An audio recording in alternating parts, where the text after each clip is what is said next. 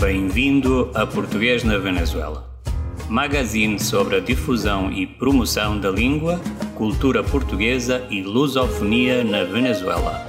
Com o professor Rainer Souza.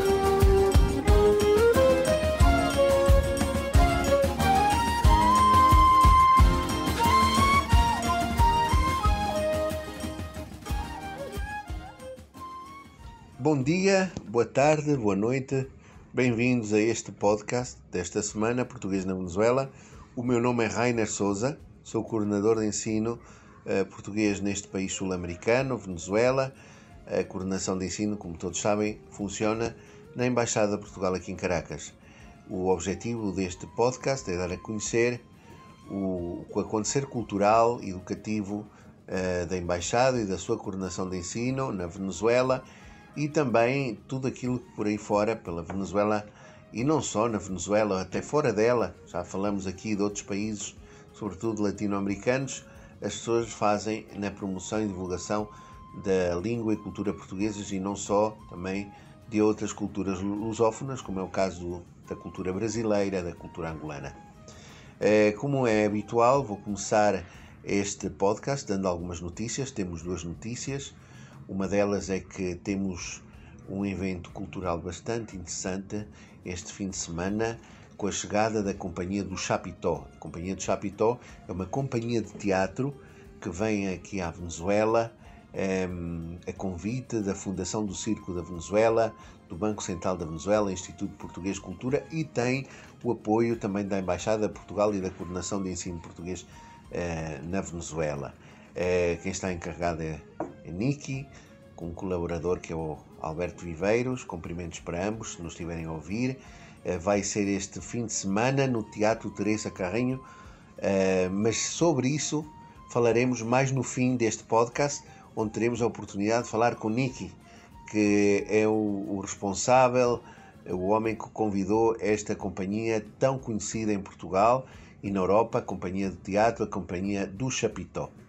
Também temos que temos também outra notícia que na próxima semana, durante os dias 6, 7 e 8, teremos uma formação dirigida a professores, são as décimas jornadas para professores portugueses na Venezuela com a doutora Helena Lemos o tema desta, desta formação que iniciará às nove e meia da manhã e terminará às onze.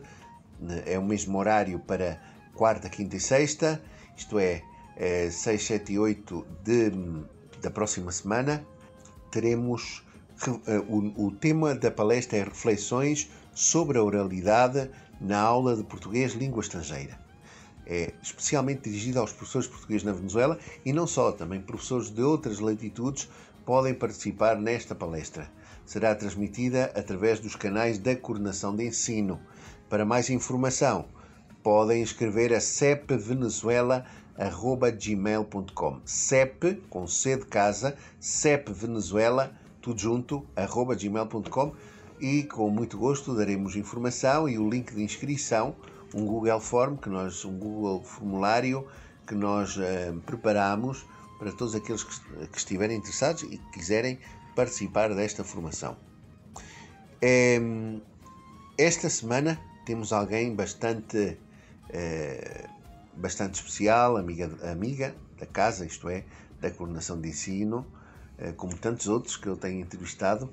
Estamos a falar de Vanessa Alejandra Rodil Ceballos, a quem eu quero cumprimentar e agradecer a oportunidade eh, que nos dá de poder falar eh, com ela. Olá, Vanessa, espero que esteja tudo bem contigo e, bom, que, que possam os nossos ouvintes desfrutar desta entrevista e desta agradável conversa contigo. Olá, boa noite, bom dia, boa tarde para todos. Obrigada pelo convite. Vou começar por apresentar a Vanessa. A Vanessa eh, está já a terminar a sua formação na Universidade Central de Venezuela, licenciada em tradução. Eh, tem trabalhado como professora de línguas, italiano e, e português. Eh, tem, já tem tido experiências, por exemplo, no Colégio La Consolação, o Colégio Integral de Ávila e na Nossa Senhora das Mercedes, que é um projeto do qual vamos falar já daqui a pouco. A própria Vanessa vai falar. Ehm, eu gostaria, Vanessa, como sempre, eh, li o teu currículo, gostaria que fosses tu própria a apresentar-te e dissesses: eh, essa é a pergunta que eu sempre faço. Ehm, gostaria eh, que nos dissesses um pouco onde nasceste, onde cresceste, um pouco sobre a tua vida pessoal. Quem melhor do que tu, na primeira pessoa, falares sobre ti para que aqueles ouvintes que não te conhecem te possam conhecer de primeira mão, de primeira, de, de, de, da, da própria pessoa, da, da primeira pessoa, não é? Como eu, não é? é? Neste caso és tu que vais falar sobre ti. Olá, é uma honra para mim estar cá convosco. É, obrigada novamente pelo convite e, bom, eu, eu sou uma mulher é, que está a, retomar é, a sua, o seu curso de tradução. É, nasci e cresci em Caracas. a família toda é de Caracas. Estou casada, tenho três filhos adolescentes. Próprio esta razão é, é que os meus estudos é, ainda não acabaram. Eu gosto muito de fazer atividades artísticas, é, sempre de, desde que estava no ensino secundário até a universidade, é, é, é participado em algumas atividades que estão ligadas à, à música, à, à dança, a, esta parte humanística eh, do ser, porque penso que é importante cultivar tanto uh, a parte humanística quanto a parte, a parte do ser. Eu acredito muito uh, que as pessoas possam uh, trabalhar na sua formação de maneira integral, eh, sem importar eh, de onde elas venham, ou onde elas estão, ou qual é a oportunidade realmente a fazem a partir de si. Então, nesse sentido, para falar de mim, eu diria que que é mais ou menos isso, é mais ou menos estar, é, compartilhar e conhecer, é, é, tentar, insistir, resistir, fazer da vida uma aprendizagem. Isso, isso, eu acredito muito nisso. Vanessa, conta-nos um pouco sobre como surgiu o interesse pelo estudo das línguas estrangeiras.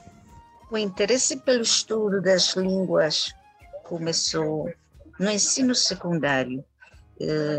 É, naquela altura eu estudei humanidades e estava a estudar inglês, francês. Eu gostei imenso das duas línguas. Então, a partir daí, eu disse: é, vou estudar, é, se tiver oportunidade, vou estudar na Universidade de Línguas, porque gosto. Eu achava que a língua eh, que ia estudar seria inglês.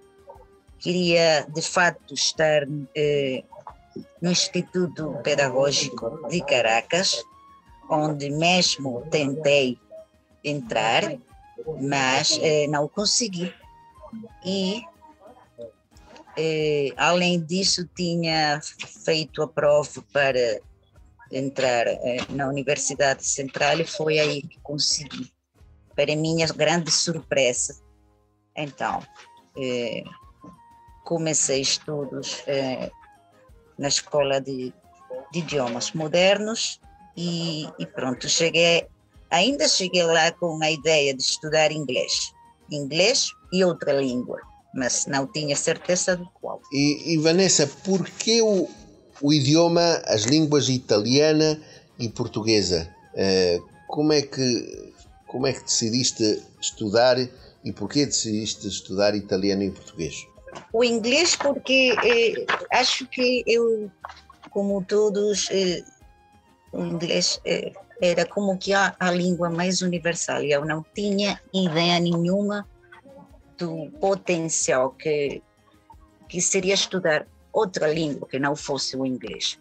Então, quando eu cheguei, cheguei à escola, eu, eu lembro-me que inscrevi no último dia, e então eu queria inglês-francês, mas não, não, não havia, não, não, estava cheio, então só, só ficava italiano e português, é, isso. Então, é, inglês e italiano, é, mas a última, no último momento eu, eu mudei. Não sei se foi um instinto, não sei se foi uma curiosidade, não sei se foi porque eu senti próximo, mas eh, escolhi inglês e português. E, e, foi assim que escolhi essas duas línguas eh, para começar o curso na escola, na universidade.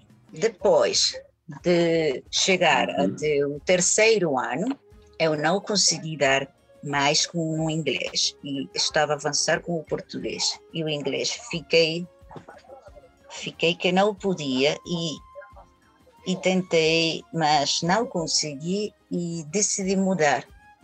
E mudei para o mais próximo, que era o italiano, que mesmo por serem línguas romances, é, foi muito difícil no início mudar do espanhol para o português, para o italiano.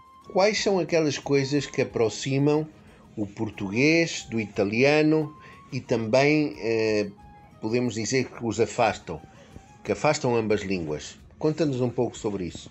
Bom, eu acho que são duas línguas muito, muito próximas. É, o italiano e mesmo que as duas evolucionaram do latim, se o italiano é a língua de Dante, pois o português é a língua de Camões, de Pessoa.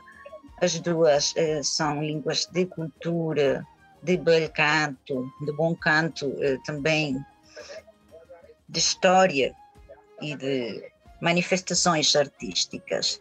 Penso que o italiano na fala é muito mais rápido e o, eh, na pronúncia é, é, é muito, muito diferente, mas cada um delas tem a sua universalidade como língua própria.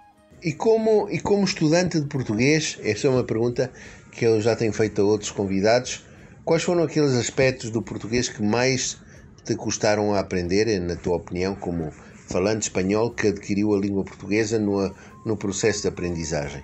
Essas particularidades, bom, eu, eu estou, mesmo agora, os meus alunos são de quarto a quinto ano do ensino médio e eles estão a ver português pela primeira vez. Então, o primeiro com que elas encontram-se é, é os falsos amigos. Eles vêm com a ideia que falar português é, é mesmo falar como português, é, português da padaria, aquele que faz brincadeiras. É, é não é assim. Quando eles é, começam a, a, a verem a gramática, quando eles começam a a verem a pronúncia, é, a conhecer os sons nasais, é, eles ficam é, é, é um, um, pouco difícil para elas. É, já com alunos mais avançados, eu diria que o infinitivo pessoal, porque é algo que para nós né, falantes de espanhol, pois não não, não temos esse recurso. E depois, eh, o futuro do subjuntivo, o perfeito do subjuntivo, colocação pronominal também pode ser algum dos números. Mas com os meus alunos é isso, a pronúncia, os falsos amigos, o, o início da gramática portuguesa, eh, elas, elas ficam com algo de medo, não é? tentar redigir eh, um cumprimento, escrever o seu nome, alguns deles, e a pronúncia para falar. É, é, próprio, aí quando eles veem que a gramática portuguesa tem as suas particularidades, não é, não é falar espanhol. Exatamente. Estamos a falar sobre a Vanessa Rodil como aluna. Agora vamos falar como professora, mas antes de saber o trabalho que a Vanessa Rodil está a desenvolver como docente de língua portuguesa, vamos a uma pausa musical e vamos ouvir um clássico da música portuguesa, sobretudo, ou mais concretamente, do folclore alentejano. Menina Estás na Janela, interpretado por Vitorino. Depois deste belíssimo tema do, do, do nosso folclore, voltamos a esta agradável conversa com Vanessa Rodel.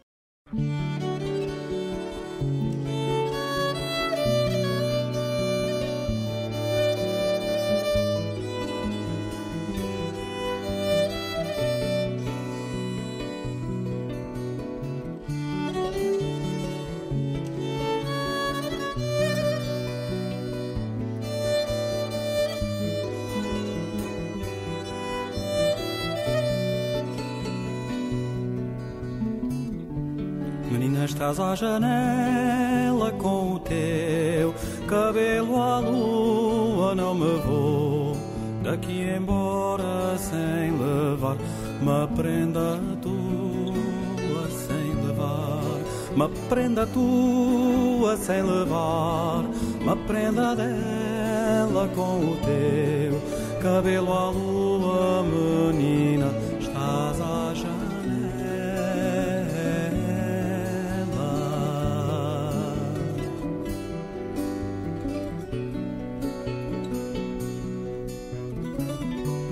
olhos requerem olhos e os corações, corações, os meus requerem os teus em todas as ocasiões, menina. Estás à janela com o teu cabelo à lua, não me vou daqui embora sem levar uma prenda tua sem levar, uma prenda tua sem levar, uma prenda dela com o teu cabelo à lua, menina, estás à janela.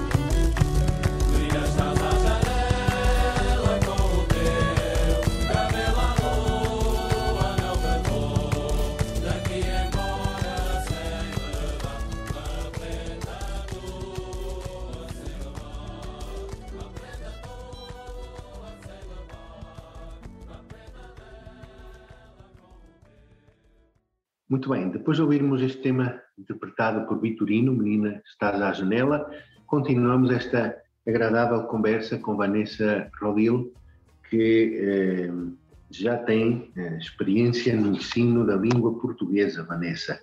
Como, como tem sido o teu percurso no ensino do português nestes últimos anos? Conta-nos a experiência que tens tido ao ensinar eh, português em escolas, sobretudo numa, numa escola onde tu ensinaste, embora com poucos alunos, que foi o Colégio El Ávila.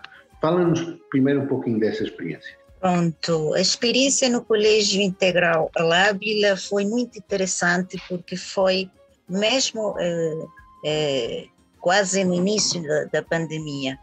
Então era é, ensino remoto para estudantes, principalmente estudantes de ensino primário, e era experimental. Eles é uma escola, é uma escola muito grande.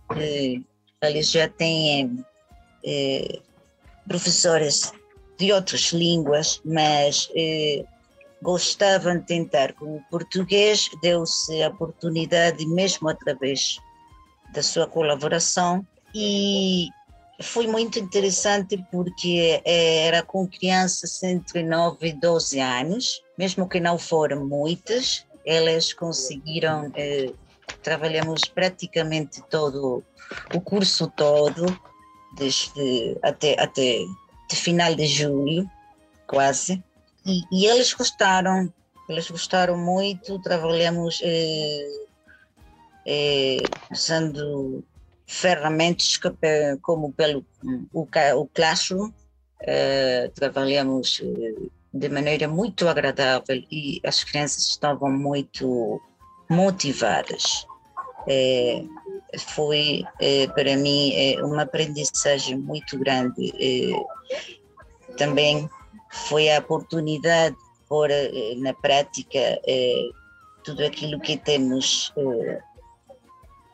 compartilhado com através da, da coordenação de ensino que sempre está a organizar eventos para para o nosso bom desempenho como professores, para estar atualizados e, e pronto, é, foi muito agradável. Sim. Sim, Vanessa, e atualmente estás envolvida noutro projeto que já tens tido algum tempo, que é Colégio Unidade Educativa Colégio Nossa Senhora das Mercedes. Como, como é essa experiência? Conta-nos um pouco da escola, como surgiu a oportunidade de ensinar português. Pronto. Quantos alunos tens? Fala-nos um pouco dessa experiência.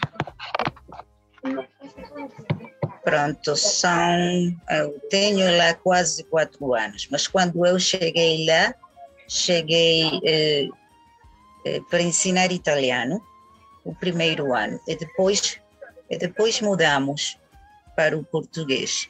Eh, no início, eh, tinha algo que chama-se cursos eh, de, de CRP, que são como os cursos de interesse, é, é aquilo que é, chamava-se. Grupo Estável. A, a, educação para, para o trabalho antes, na, na, na escola secundária que Venezuela.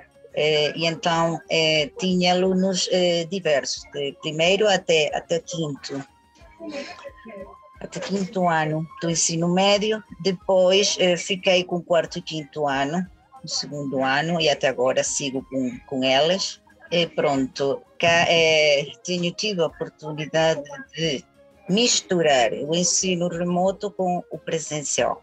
Eu gosto dos dois, mas presencial acho uhum. que para o aluno é, é melhor, que é, é para alguns a maneira mais simples de ter eh, a aprendizagem como se fosse de, de primeira mão, não é?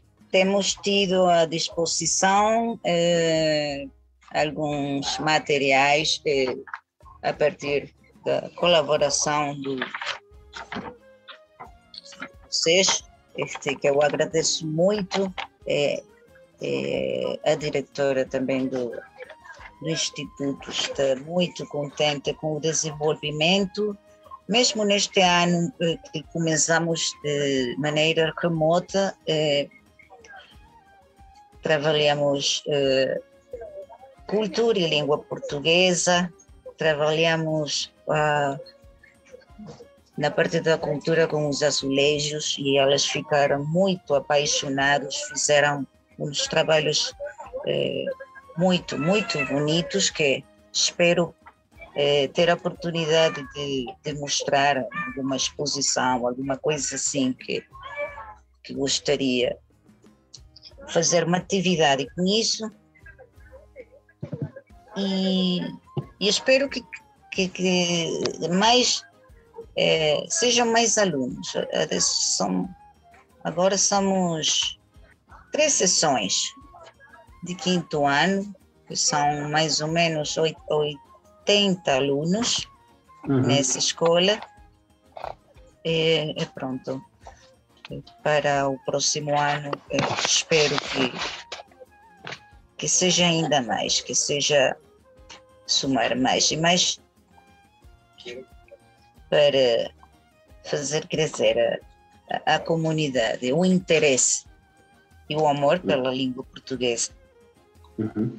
Sim, certamente eu irei aí conhecer o colégio é, para, para conversar com a diretora, certamente haverá essa oportunidade, porque Vanessa, me estava a perguntar, é, estava a perguntar-te se, se podias, podias explicar-nos um pouco a todos nós aqui, os que estamos a ouvir, onde está localizado esse colégio Nossa Senhora das Mercedes?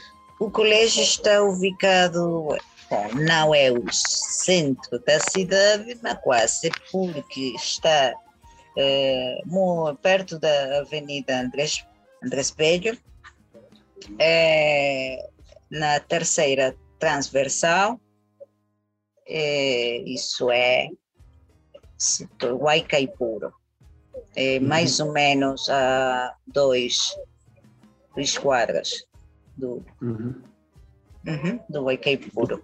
Do, do mercado Huaycaipuro, certo? Sim, exatamente, sim. Aí muito perto da Avenida Urdaneta. Também, um uhum. bocadinho mais além de... Uhum. da Avenida Urdaneta. Vanessa, já para ir terminando esta entrevista, tens algum projeto no futuro que gostarias de compartilhar connosco? É um projeto profissional dentro do ensino e da divulgação do português aqui na Venezuela sobretudo aqui na cidade de Caracas, onde, onde nós atualmente residimos. O projeto mais direito está ligado com, com estes estudantes. É, é, aquilo que eu já falei sobre o azulejo é, é o mais imediato. Depois, é, no mês de maio, também gostaria, no marco do, das celebrações próprias da língua portuguesa, é, é, fazer com os alunos alguma atividade interessante, mesmo que possa estar ligada também à, à poesia, eh, à leitura, que acho que é uma, uma, uma fase importante eh, na, na aprendizagem de qualquer língua, e depois, eh, personalmente, eh, continuar. A minha aprendizagem, tenho é, a vontade de fazer o, o, diplomado e sim continuar a, a, a aprender tanto de elas como a significar mais uma ferramenta para, para o ensino de língua portuguesa. E já para terminar, Vanessa, uma última mensagem dentro deste podcast para os nossos ouvintes, para todos aqueles que nos estejam, nos estiverem a ouvir. Bom, muito obrigada a todos por me ouvir, muito obrigada eh, pela oportunidade, professor Rainer. Já para, para acabar esta agradável conversa, eu diria que se quiserem aprender alguma, alguma língua, é, é só questão de ter vontade. É, não, não há uma idade para aprender é, é, o aprendizagem é simples, simples, é uma atitude. E bom, também gostaria de dizer, é, ou tra trazer a, menção de que pessoa escreveu um dia sobre a minha prática e a língua portuguesa e nesse sentido eu direi é, que a minha língua estrangeira é, é a língua portuguesa. Obrigado, Vanessa. Felicidades Obrigada, e, certamente, e certamente vamos ter a oportunidade de voltar a falar nesse colégio Nossa Senhora Mercedes, onde já existem 80, uh, eh, cerca de 80 estudantes de português. E, e obviamente haverá oportunidade de uh, a coordenação visitar e fazermos aí um podcast bastante interessante, como aquele que nós fizemos em Mérida, com os estudantes Sim. em Mérida, tenho a certeza que vai ser algo bastante interessante falar com estes jovens do quinto ano é? quinto ano, eh, já a terminar o bachillerato, eh, e poder conversar e trocar impressões acerca do ensino e da aprendizagem do português. Muitas felicidades Ótimo. e tudo bom para ti. Ótimo, muito obrigada, boa noite. Queremos agora falar e cumprimentar a Niki. É, Niki é da Fundação Venezuelana do Circo. E ele está aqui a conversar conosco porque tem um convite a fazer a todos aqueles, aqueles ouvintes de português na Venezuela. Vamos mudar então para a língua castelhana.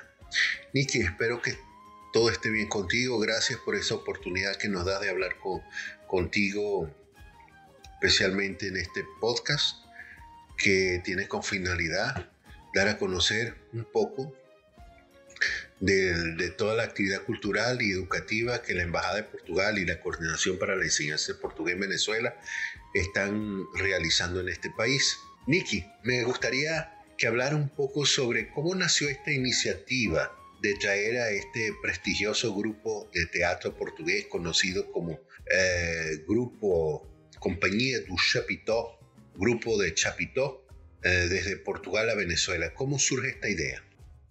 hola Rainer, eh, muchísimas gracias por esta oportunidad de participar en tu podcast. Y bueno, la, la iniciativa de Chapitó surgió en el año 2018 yo estuve participando como programador internacional, yo trabajo para varios festivales en Venezuela y en Sudamérica.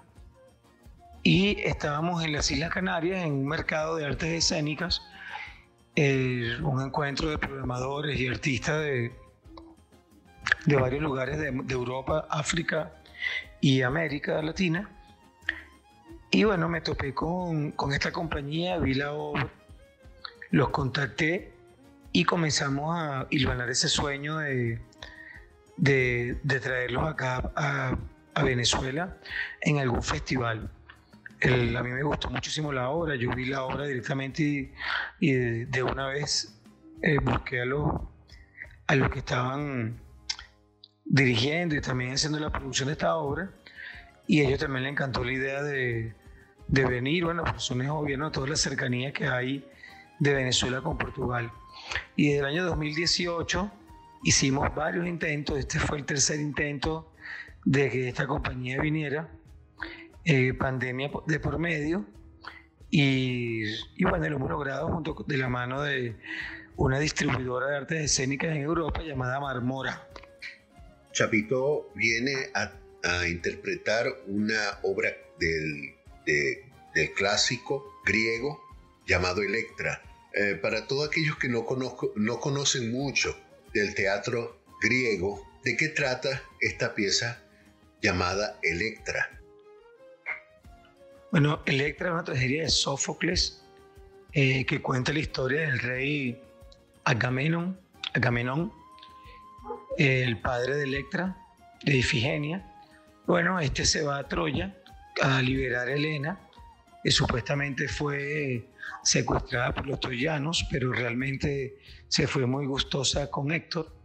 Bueno, Agamenón se va a Troya desde Atenas y bueno, y comienza la, la guerra de Troya que dura 10 años. ¿no? En ese interín, eh, Agamenón, por no tener el viento a favor de los barcos, mata o sacrifica, mejor dicho, a su hija Ifigenia y este, con eso logra llegar a, Troya. Eso dura 10 años. Cuando él vuelve a Atenas, el Clitmenestra, que es la, la esposa de Agamenón, madre de Electra, junto con Egisto, que es primo de Agamenón, eh, y era su amante, era el, amante de, de Clitmenestra, la madre de Electra, matan a Agamenón cuando él llega de la guerra.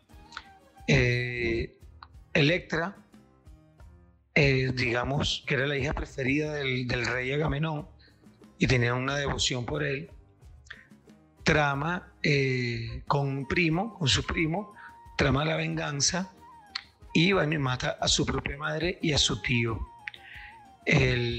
todo esto, bueno, desencadena como son las, tragedias, todo el, tema familiar.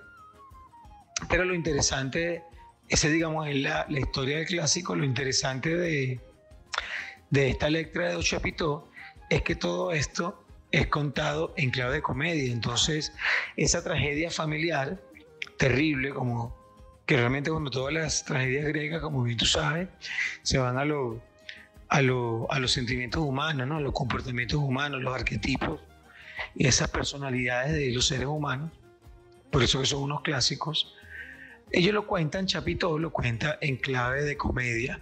Entonces toda esta tragedia, eh, ellos, bueno, la cuentan con un humor que realmente, bueno, nos conecta de verdad con la, con la alegría, a pesar de que es una historia bastante, bueno, bastante trágica, como dice su nombre, ¿no?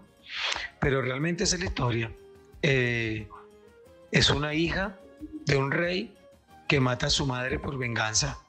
Por venganza porque esta madre mata a ese rey. Y que ahora entonces un último mensaje, una despedida a este público luso venezolano que escucha el podcast y, caraqueño también, una invitación personalizada de tu parte. Y bueno, quiero invitarles a toda esa hermosa comunidad luso-venezolana. Siempre celebramos la fortuna que tuvo nuestro país de recibirles, porque, como decía un amigo en estos días, un amigo en común que tenemos, que quien no ha tenido a alguien portugués o hijo de portugueses como compañero del colegio, vecino, compañero de la universidad, hasta una novia, amigo, qué sé yo, es como una comunidad que de verdad está muy, muy cercana a nuestro país y para mí ha sido un gusto estar en esta producción y unir nuestras culturas. Entonces quiero invitarle para que celebremos eso. Creo que, creo que esta invitación a Electra también es una invitación a celebrar eh, nuestra cultura que bueno, ya podríamos hablar luso-venezolana, ¿no? Como lo eres tú, como lo es mucha gente. Entonces, invitarle al Teresa Carreño, el teatro más importante de nuestro país, este sábado 2 y domingo 3, a las 5 de la tarde, en la sala José Félix Rivas, para que vengan a disfrutar de una obra con mucho humor, con mucha profundidad y con una de las compañías más importantes de Portugal. Eh, muchísimas gracias, Rainer, por tu invitación también.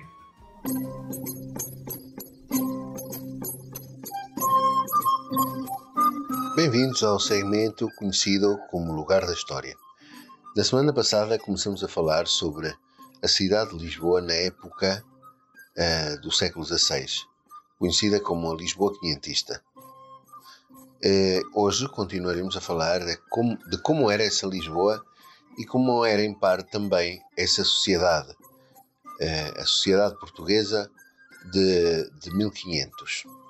Cidade de Lisboa, na cidade de Lisboa destacava-se a Rua Nova dos Mercadores por ser a maior, por ser a mais movimentada de toda a cidade e por se situar junto ao porto. Nesta rua moravam os burgueses, senhores enriquecidos pelo comércio que viviam rodeados de grande luxo. Além dos burgueses e do clero, viviam na cidade muitos estrangeiros, nobres e o povo.